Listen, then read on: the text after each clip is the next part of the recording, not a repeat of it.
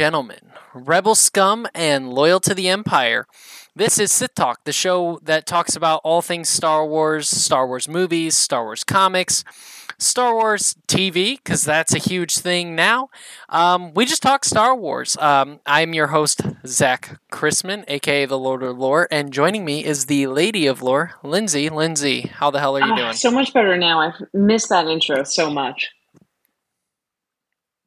Yeah, me too. We had taken some time off for sure because you had a lot of things going on in life, and I certainly had a lot of things going on in life. Uh, so, what's new? Not, you know, new homeowner. yeah, between a new home, some vacations. Let's see, Jamaica, uh, one other family vacation. It's it's been a crazy, crazy, crazy five weeks, but it's starting to like settle in and sink in and everything. So I'm feeling good overall. yeah, that's awesome. I, you know, part of us, you know, not recording the episodes were, you know, primarily because you were moving, and that's that's a tough thing to do anyway. But I had been busy doing a bunch of Spartan races, um, and there was a lot to learn there. And just I feel like I've learned so much about what it is to do those kind kind of things, and I've been met with a lot of challenges during all of that, and a lot of reward doing it as well. Um, there's a lot of good things going on. I mean, I finally to to our non-lifting people, sorry, but I'm gonna brag. I finally hit my deadlift PR at 315 last week, and then I did it again this week, which was super exciting, given the fact that I had been doing a lot more cardio in the last like couple months. And, you know, there's a lot of smart ways to get around cardio and stuff like that. But the general bro science is don't do cardio because it makes you weaker. And just the fact that I had finally reached a PR that I've been really trying to hit for two years, you know, and six months of that, I injured myself and finally hit that. And then, um, you know, I did all these Spartan competitions and I did pretty decent on those. Um, a lot of self discovery, a lot of learning, and um, been doing a lot of music now. Um, really ramping up stuff on that. So like we just been, I've been very busy, and I've always, you know, but it's been a really good self discovery thing um, for me. So I, I'm doing really good, and I I think you know me and you just always want to give the freshest show possible that we can. And sometimes you just need to take a break from it. Yeah, no, it was, and honestly, there there was enough going on, but nothing too monumentous. Where I feel like it was also a good time for us to have the hiatus. It's not like we had to, you know, cover any new episodes of anything, or there was, you know, yes, there was a certain trailer that came out, but there was nothing so overly new and pressing that we absolutely had to get on the mic and record right away. But I'm just happy to be back and start to uh, chat a little bit of Star Wars again. Yeah, it's definitely been a minute for me on all things kind of Star Wars related. I, I like to, you know, the breaks are nice because I kind of decompress everything away from Star Wars. Um, and then uh, on those kind of breaks where I know we're going to be dipping down and then re- revving, ramping back up to it feels a lot better. Um, but let's. So, one of my questions is um, you said off air that you had started Shadows or that you had finished Shadows of the Sith. I just now downloaded it on Audible and I think I'm like into the first chapter. Light reactions to it. Do you like it? Um do you like I it? mean, I love it, but let's also not forget it was kind of made for me in the sense that, like, I love Rise of Skywalker, I love Rey's lineage, so I really enjoy it. But this is also the story that I walked out of that theater the first time thinking, like, I need to know more about this, and this is this is what I needed. I'd be curious to hear someone else's point of view, though, who maybe didn't have that initial reaction walking out of the theater. Okay, that's good to know because I definitely I definitely was interested in checking out the book and the only reason I haven't checked it out um, is just because of being busy, no secret. But I had kind of started to feel like with Star Wars books, uh, w- excluding the High Republic, that a lot of these like world books around the movies felt like little mini pockets in there, and I. It kind of made me lose a little bit of interest. Now, Shadows of the Sith, you mentioned Sith, it's going to sucker me in. Does this actually get to any portion of the Sith, or is that just a, a cool name? No, like, give me a tease. no. Do we learn So anything new? We do. We get a good amount of stuff. Not even so much about the Sith, but the Sith cult. Okay. Yeah, I, I don't think you're going to be disappointed at all. Okay, then I I mean then I'm sold on that. Um, so that's exciting because I'm really kind of getting ready. I've been listening to a lot of stuff around the world lately, a lot of new stuff. It's super depressing, um, just listening to that. But I, I like to stay. I, I go in balances where I listen to like fiction stuff and then I listen to podcasts and I kind of bounce around. And I'm really starting to want to get back into like a Star Wars book because I think it's been since the last High Republic book that I've really kind of been checking out Star Wars. And I used to be so religious on every single book that came out, and just somewhere along the way, I kind of lost touch. But with that being said, um, there is a show coming out called Andor, and there's a lot of things that we've been learning about Andor. You know, we've learned that it's all pretty much practical, shot on, you know, not on the screen stage. It has many more episodes than Obi Wan. They have, um, you know, released that this season is going to be based on uh, one year, but then the next year or the next season, every uh, three episodes will be a year in the life. And then we finally got a trailer about, or a trailer on Andor. How do you feel about Andor in general? How it's looking out to be, the trailer itself? Um, there's just, I mean, like we're in full Andor mode at this point. I mean, I'm surprised, not by the show or anything, but by the fact, like, think of all the information you just gave me. I am so pleasantly surprised by how forthcoming they've been about all of this. And, and it's not the typical, you know, let's over theorize everything and, and think about what the plot could possibly be and who we might possibly see. I kind of like that they're just laying it all out there in terms of plot, in terms of story, and in terms of structure. So this way, we really can start to focus a little bit more on just, uh, hey, this is going to be a really cool story, and I'm excited to see what happens. Um, it's not like Kenobi though, where where I'm sitting here thinking, oh my god, I'm going to live and die by this show. I can't wait to see this. This, you know, this is the story we've needed all this time. I'm excited, of course, but more excited in the terms of like how I felt going into Book of Boba Fett. Yeah, it's definitely interesting. Um, you know, I wasn't really excited about Andor when they first announced this. I was like, ah, but why? Why do we need an Andor story? I get nervous about doing stuff where we ultimately know the characters end. Mm-hmm. Um, but it's it looks sleek. I will give it that. I will say that I feel a little bit of the Kenobi burn, like based on my based on some of our concerns with Obi-Wan Kenobi and the show itself after it was done. Obviously, as a whole, I really think there's a lot of magical things going on with that show. It has some of the best Star Wars in it and some of the not so great Star Wars things. Is it weird that I feel like a little bit nervous to even get I mean, like it looks so good, it looks so big in scope. It has a lot of elements to it but I'm st- I'm still feeling a little bit of the Kenobi burn as far as like production level, as, as far as storytelling. That it's I'm excited. I'm very excited for Andor, but I'm not like as excited as like I was for Obi Wan. I get what you're saying, and I'll try and maybe help you find some comfort. I think so much of the Kenobi burn came from the overhype in the beginning that I was just talking about. Whereas this, it's like, you know what?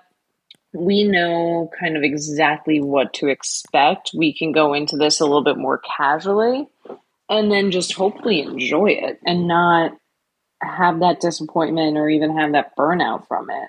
I think it's going to be a fairly straightforward show. Not in a bad way, not in a boring way, just in a straightforward, it's not the the Star Wars force, the you know, we're going to learn all these deep dark secrets about force ghosts or anything like that. It's just going to be I think a good war show. The trailers tend to not look like something that looks cheap in any way, shape, and form. In fact, I think this looks like one of the most cinematic trailers that Star Wars has really ever put out. It has a huge scope, but I, I just, I there is a cautionary part of me that says don't let them sucker you in again because of the burn of the last two shows. And then there's another part of me that's like, this show is an Andor show that got greenlit when it really didn't make sense to greenlight this, and there's a lot of high names going into this show, and they're doing a lot of things that they don't normally do. Is it because the script was really there all along and the writing was super original? Um, there's just a lot of factors, and I, I'm like I'm excited, but like I, I just I've kind of I feel like I've been a little burned before. Um, I mean, I also just feel get, that like so much of it comes from the Diego Luna of it all, like that's a man who loved being in Star Wars. And I think his hype and his energy around this in press tours has always been pretty contagious. And I think that is the big part of it is in terms of why it was greenlit, why they're more forthcoming with certain things, because they, they I think have the confidence in him. I can see that. I can definitely see that. Um, and with with it being one of those things where they're doing a lot of things different. I, I think it's gearing up. I think the show looks really sleek. I I love how it feels kind of like a spy thriller, and I I like that it seems like average people are playing the part, but then there's also scale. It, it, it the trailer especially goes very much to like these grassroots rebellion and then very sleek politics, like very fancy politics mm. um, of it all. And I, I really like how that trailer kind of plays back and forth with that.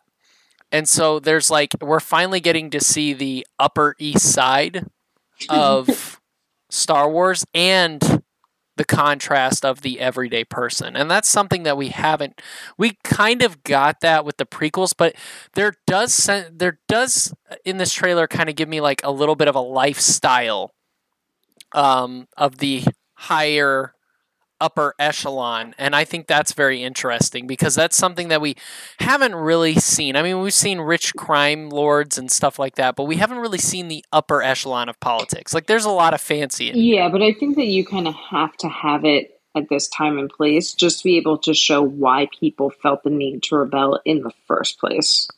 Yeah absolutely and i think mon mothma playing the upper echelon politician that's secretly working for the rebellion is a wonderful take. Um, and I, to be honest with you, I Mon Mothma in this is is really cool that we're finally getting to have her play an integral part in an actual um, cinematic medium. Yeah. Uh, do you have any predictions? I'm kind of, not so much predictions, but more curiosity in terms of like how's this really going to play out? How big of a role is she really and truly going to have in all of this? That's that's my my question. Like this, still at the end of the day, has to be an Andor trailer, right, or an Andor show, right? This has to still be completely focused on him. And I'm curious just to see how they're going to balance those big characters and big names and big plot lines while still being the Andor show. It's it's not a fear. I don't want to. I don't want to say say that. It's not a fear. It's not a negative thing. It's more of just like a curiosity. Like, oh, what's what's this really going to look like when it boils down? Yeah, I if I were to even like kind of answer to that, I would say that maybe you know, Andor's dealing with all of these moving parts and different people in different walks of life to get things done. Um, and so seeing these other characters, they're just part of his spinning wheel. And I think it's kind of interesting how many different haircuts Skarsgård has in this trailer. I mean, he has like three or four different haircuts. Well, do you think it's going to be more like flashbacks and stuff?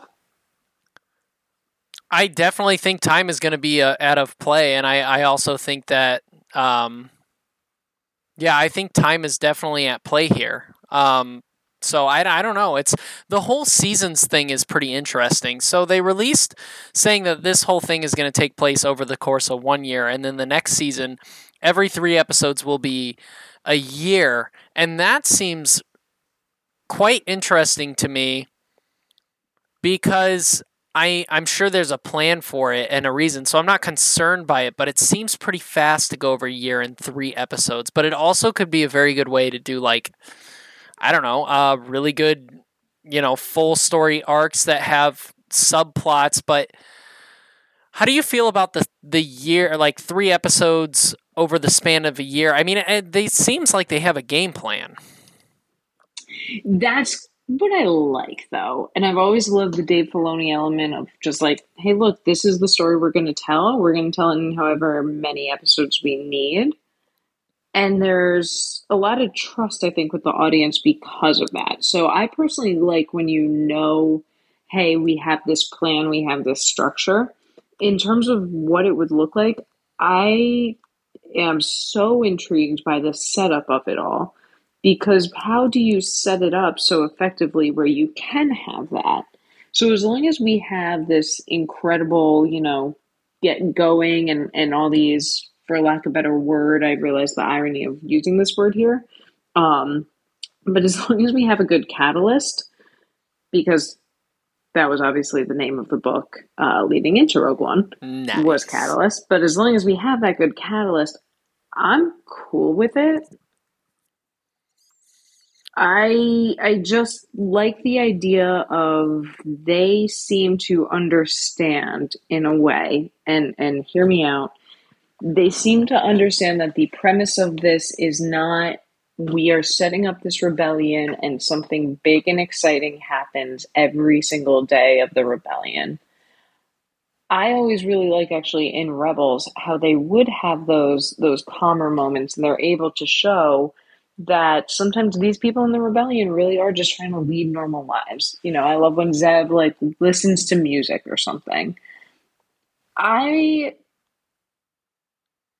like the thought all in all then that they can set something up where they then I'm trying to think of the best way to phrase this because it's not like being in the rebellion is boring, but it's almost like, look, you don't need to have one episode for every single day of a year.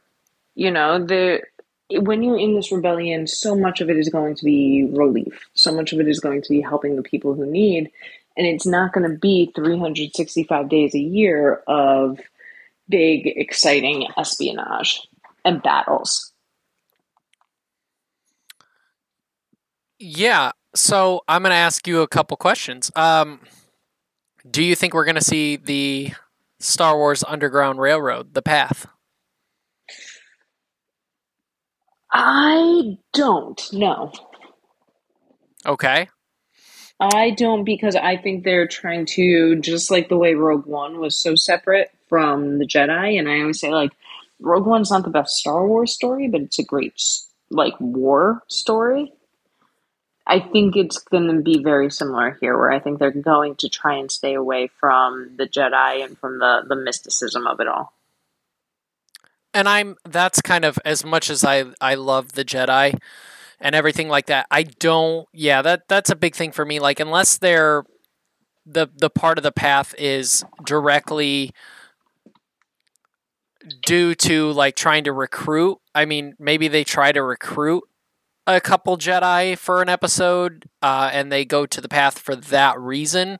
I could see why they would do that, but yeah, I, I, we, we've heard rumors because Ian McDiarmid, you know, before Kenobi said that he had been doing some work for Lucasfilm, and so everybody kind of said, "Well, it's it's Andor or it's the Acolyte or something like that." Well, I mean, spoiler alert: at the end of Kenobi, you get that little cameo that he was in, and when th- that rumor was going around and people were suggesting Andor, I thought I was like, I know there's a way to make that work, but it really is unnecessary, and and I feel like the Emperor is too big to be a part of this. I think this is all about the Empire, corruption, getting your hands dirty to build this rebellion, and doing things that you have to do to get there and get the job done. And ultimately, mm-hmm. Andor's past in Rogue One is simply all about having to do bad shit to get the job done. And it's not all just Leia, Han, and Luke doing these heroic missions. Sometimes it's it's putting your hands into the muck. And that's why everybody really found Cassian as a character that they got behind. What I would like to learn is two things. I'll start with the first one. I want to know and I don't know if it's even necessary to have, but I want to know it. I want to know I want to know his involvement or as a kid his parents or whomever he grew up Mhm. with involvement in the separatist movement and their specific Mm. worldview like what what was twisted to them what did they believe? Because in certain lights when you look at all these conversations that we've had over the years about the republic the jedi how it could have easily come across as they are trying to gain control whether it be the jedi or the republic and trying to expand and we're basically the empire but called the republic in certain respects to other people uh, that they were trying to bully you to to join them there are arguments for that and i think hearing a very mundane side of the separatist movement is very huge and i think that's a big draw for me when it comes to andor Oh God, yeah. I mean, just the the line, like, how great is that famous line of "I've been in this fight since I was six years old." Like, you kind of have to explain what happened to him when he was six years old. Yeah, absolutely. Um, the second, the second thing, well, yeah, and I, I would like to know how he started work. I mean, you also got to think about that as well. The, just uh, you know, he had worked with the set, or his parents, whoever had worked with the separatist movement, but Mhm. now he's working with what seems to be in the trailer Republic officials.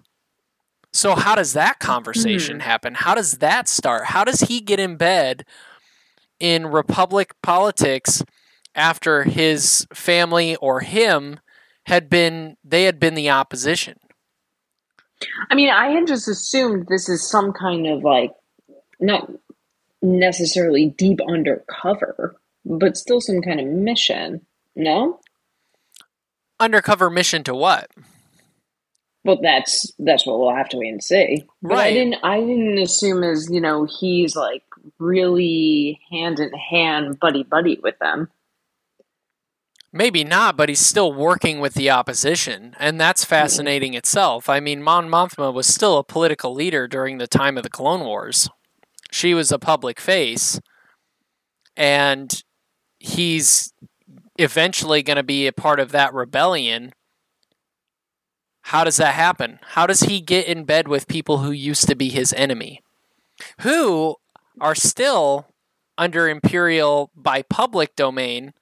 How does he even find them? How does this happen? You know, there there's also there there's the emotional side of it, but then the logistical side. How did how did he get there? How did he get in this situation? But then also what made him join his enemies? Because they were his enemies not too long ago. And that's something I that we think that- forget. I think that this is all something that's going to be addressed.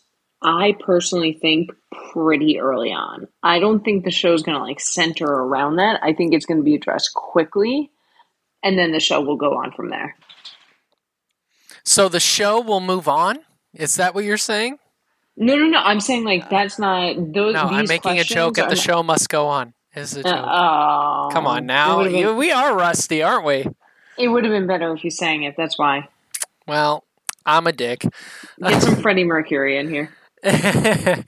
um, so one of the other things, it's kind of been made an obvious I mean, it, it wasn't obvious in New Hope about the Senate and and dissolving them. Mm. But I think that's another big thing for me is finding out the logistical like how the Senate actually works. Like we've we've heard in like the Leia novels that there's like the young senators group, and the Empire clearly had uh, plans um, for kids to learn how to do this and and climb up in the hierarchy. There were senators throughout that entire time. That eventually just went away overnight. We know that. We've known that forever. But I'm fascinated with knowing what these senators actually do in this current state. What do they believe they're accomplishing? Are they accomplishing anything? Do they all know that they're accomplishing nothing? What are these political leaders doing at this start of this show? And what do they believe? Like, do what do they believe they're doing? What do they believe about the Jedi or anything like that? Like, what is there? I think the what I'm trying to say about the show is the most fascinating thing about the show. You're going to get characters that are like, oh, I hate the Empire. I've hated them the whole time. Like, I've always known that. Why am I turning into a frat girl? I don't know why I'm saying it like this, but whatever. um, you know, we're going to go, we're going to kill the fucking Empire. It's going to be great. Um, there are going to be characters like that, and there's going to be characters on the Empire side that are you rebel scum.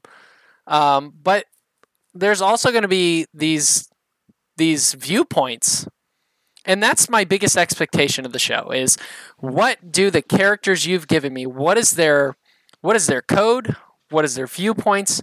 What do they stand by? What do they believe in? And what what has this world how has this world shaped their view and how they ultimately serve or go against our title character Well, that's why I think um, Lost Stars is what it is today because it gave us that, right? It gave us all of that, not like information, but such a good understanding of hey, look, sometimes these are good people just trying to do the right thing. And there's only one other book, and oh, I think it's the first Thrawn book, actually, which we know I, I'm not a big Thrawn fan at all in, in the new canon by any means. Yeah. But that I think did it really, really effectively with uh, Governor Pryce, whereas you know you have the the Lost Stars aspect of like these are good people, they're trying to do the right thing, versus the Governor Pryces of the worlds, where it's like no, they're in it for this purely self motivated reason, and we go from there but but I, I like now on the big screen that we'll hopefully get to see more of the Governor Pryce version of it, which is you know they they understand they're kind of ineffective, but they're in it for their own power. Yeah, I definitely. I just I yeah, I I emphasize on wanting these wanting these every character we're given to have a purpose. And and that's the point with all of these episodes that we're getting for Andor cuz we're getting like what are we getting? Are we getting we're getting 9 the first season? I think we're getting twelve. Yeah, 12. No, I, I was either 9 or 12. And that's the purpose with with getting 12 episodes is you get a shift away from like in Kenobi you had Kenobi, Leia, or Kenobi primarily, and then Vader was like kind of like you understood his backstory, but like they didn't have to write much around like showing you his perspective. Mhm. And then you had Leia, you kind of already knew because she's a she was a you know a child, so it's a little bit more of a simplistic character to write as far as motivation. And then you had um, with a light hit on Reva. But with a 12 episode show, you can really layer in character development to where it doesn't have to be always about Andor. Andor is the focus, but you have to come up with these beautiful um, side characters that matter. And I often go back to the Netflix Daredevil series, where Daredevil was the primarily, like, he is the title character, the title show. But you really get to know Karen Page. You really get to know Foggy Nelson. You get to really understand who Wilson Fisk is and his complexities.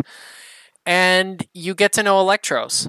And these characters have layers. You understand them.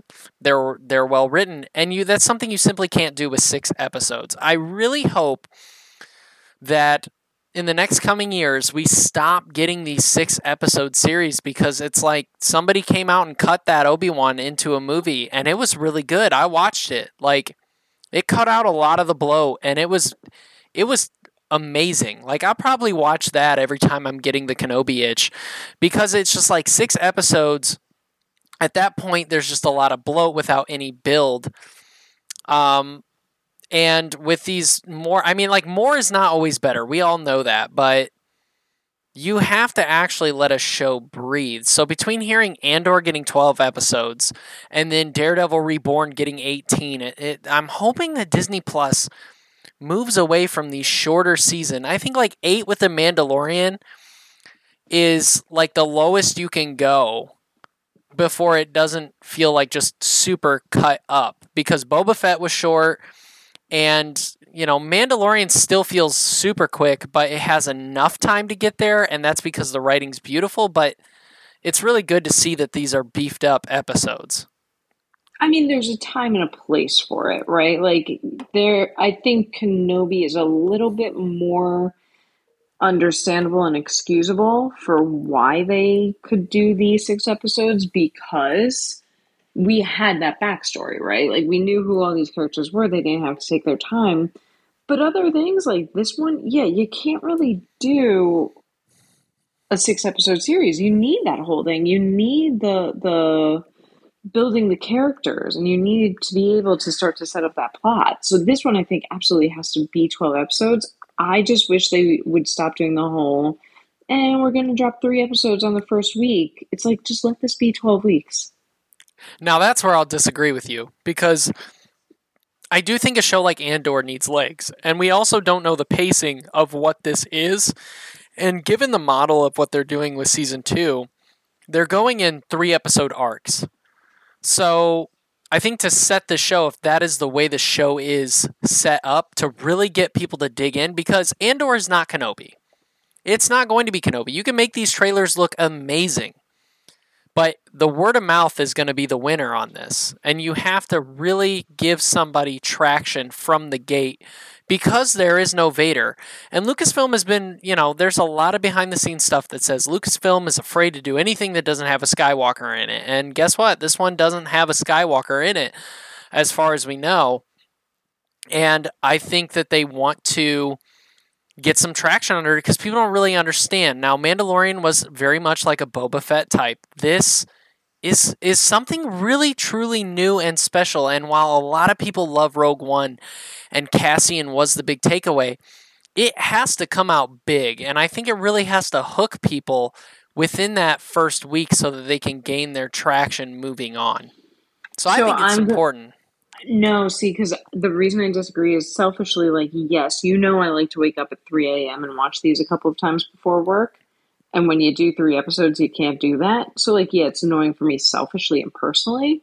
But I think of like the Drews and the Adrianas and the Marks where like they just don't have three hours in the first day to watch it. Like Drew, it's going to take him a few days to be able to set time aside between work and his kids to actually sit down and watch and enjoy this. Right. But Drew's ultimately going to watch it. Yeah, but I like the thought that like this could come out and I can go into work and talk to people about it, not oh, there's so many, I need to sit and like really watch what I say and make sure I'm not spoiling this for someone. I don't know because I think like if it, if it's good enough, you will make time for the show.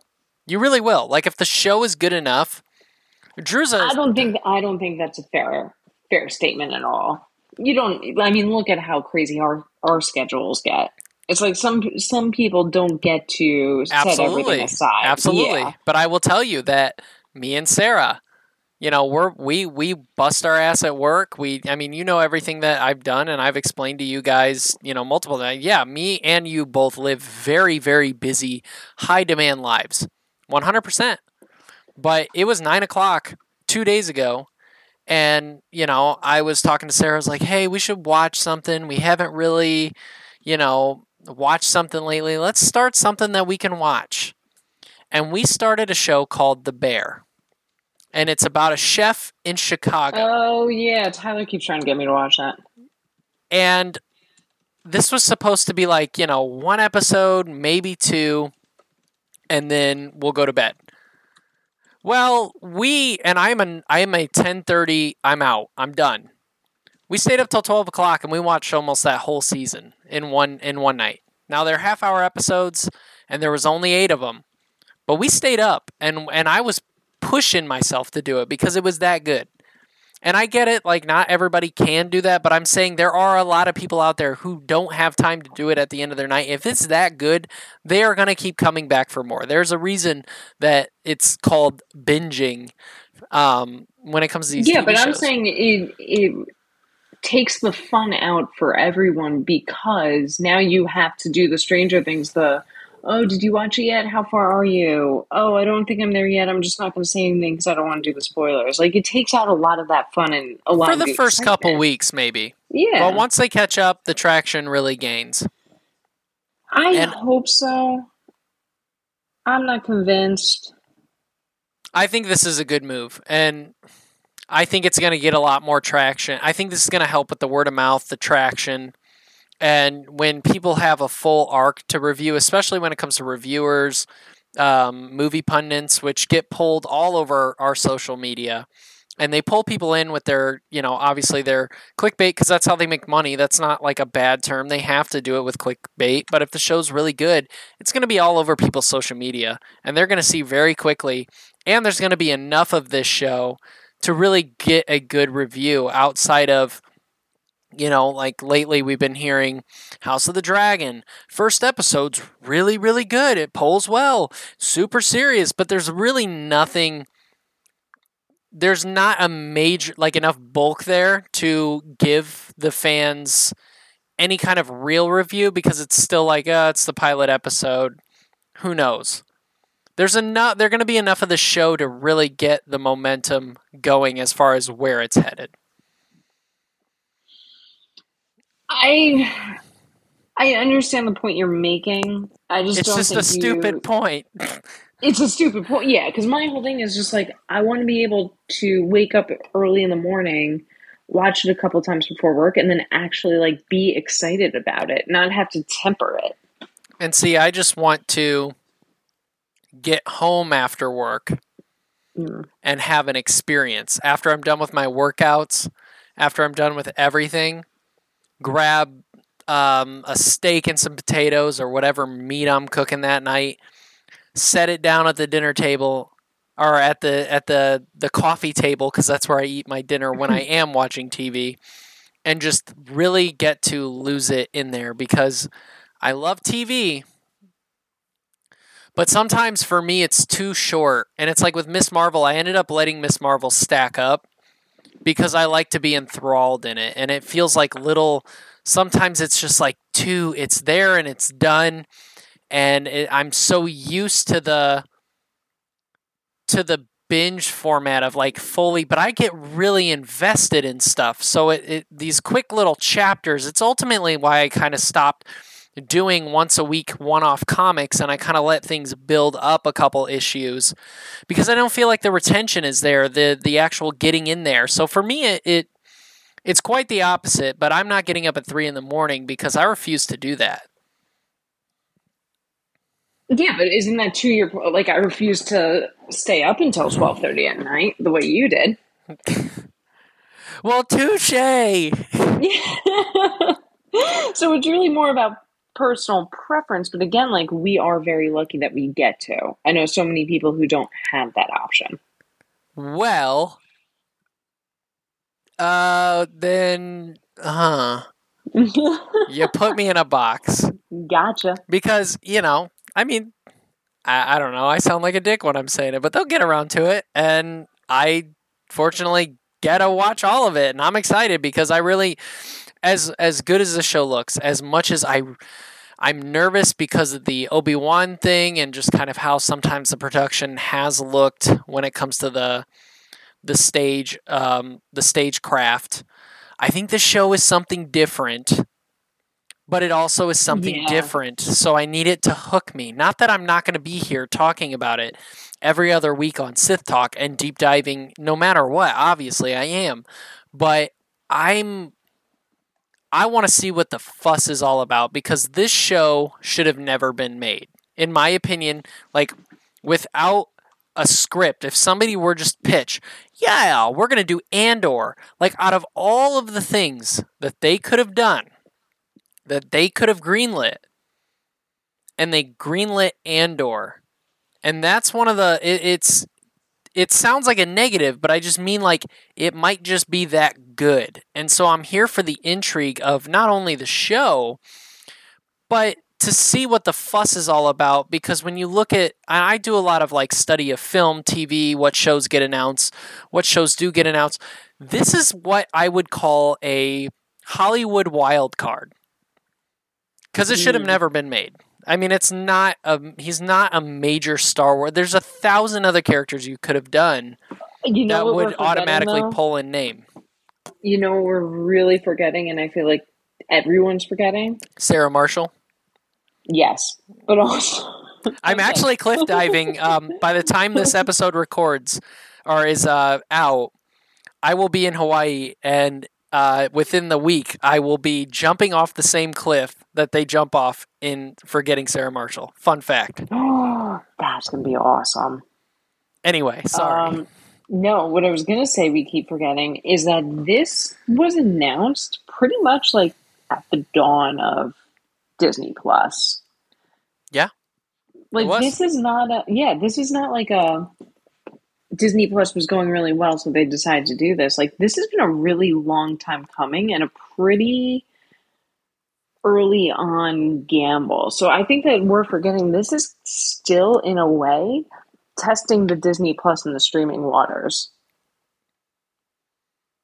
Right. Um, which is that more suspect for me. It's sus because it was greenlit so early on in a time where Disney Plus was so unsure, and I'm pretty positive uh, the Mandalorian hadn't even come out when this was greenlit. So because it was greenlit in such a unsure time, and it's such a random character to do a show about, at least to me, it's got this it's got this high dollar value to me. Like there's there's a reason and that me that's telling me that the show is something special. Okay.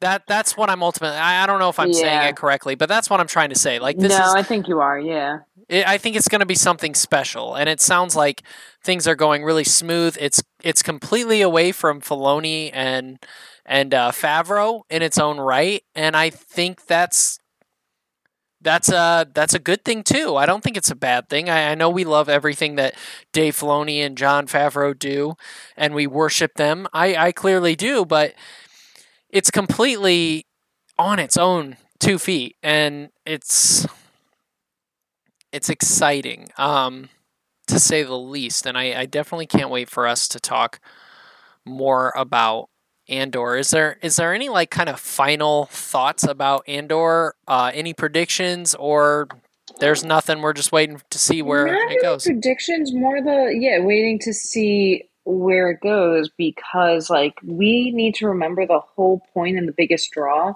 of Rogue One was the fact that this was totally separate from the Skywalker saga. Right? So if that and and that's why the final sequence where Vader comes in and, and Leia's there, that's why it was so surprising. So I'm just interested to see if they're going to surprise us by actually keeping it, it separate or if they're going to try and surprise us with more cameos.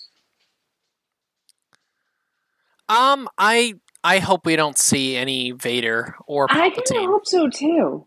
Yeah, I really don't need that. It because I think it There's, was there's ways they can give us fun cameos. Like I honestly think, you know, not that we would ever get all, but I think like, and this is going to be a great segue to the final topic, but I think having like a Qi'ra set like cameo would be cool. Something like that. If we could see more like Crimson Dawn and shit like that, that I think would be better than what we've been getting used to. Yeah, I would I, I would think that would make sense because that's very much in line with like what Rebels does. So that that would make sense. I just mean like getting away from Palpatine and Vader. I really don't care who else shows up if they're necessary within the story. Um, but you know, I mean, I guess if Vader's written well in the story too, he can show up. I mean, anything written well is going to be received well if it's written well. Um, but I kind of got my Vader itch, and I'm good on Vader until you know the next couple years until we get a story that makes sense for him to come back. And this show seems to be really taking itself on the ground. So whoever they are, I hope they are, you know, foot soldiers. Same, same. Yeah. I think it will be. I hope. So, any final topics or anything before we wrap up? Um, well, just I wanted to hear your thoughts on the uh, new Charles Soule comic book. Oh yeah. Um, yeah. let's see. I did pull that up. Ah. Uh, yeah, that was how my okay. nice Qi'ra segue came in. You yeah. can't just leave me with that. The final chapter of Charles Soule's Qi'ra saga has been revealed starting this November. Star Wars Hidden Empire follows the events of War of the Bounty Hunter and Crimson Reign.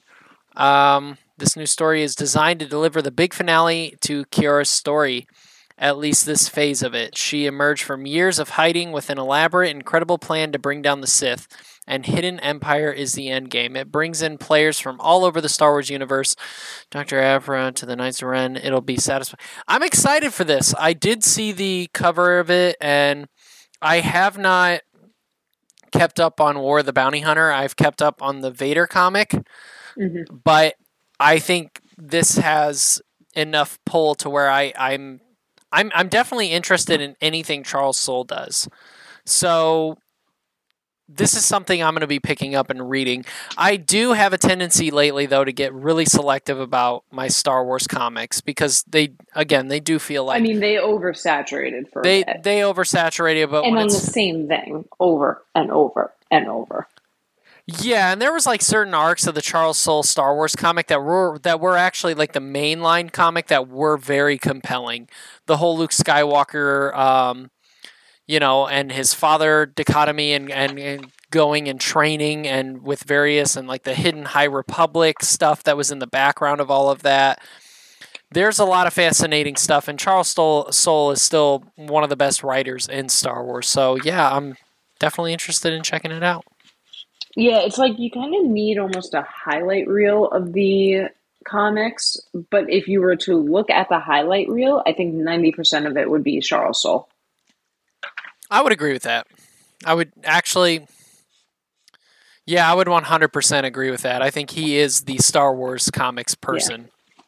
So. Yeah, I don't know if I would be as hyped up about this if it was anyone else doing it, but the fact of the matter is, I don't have to worry about that because it's not somebody else doing it. Yeah, and I will give Cavan Scott some love too because that High Republic comic, the main line, mm. was was pretty pretty damn good. Um, but no one does it like Charles Charles Soule, and that Vader comic is still one of the best stories that has come out in Easily. Disney Disney Easily. Star Wars history.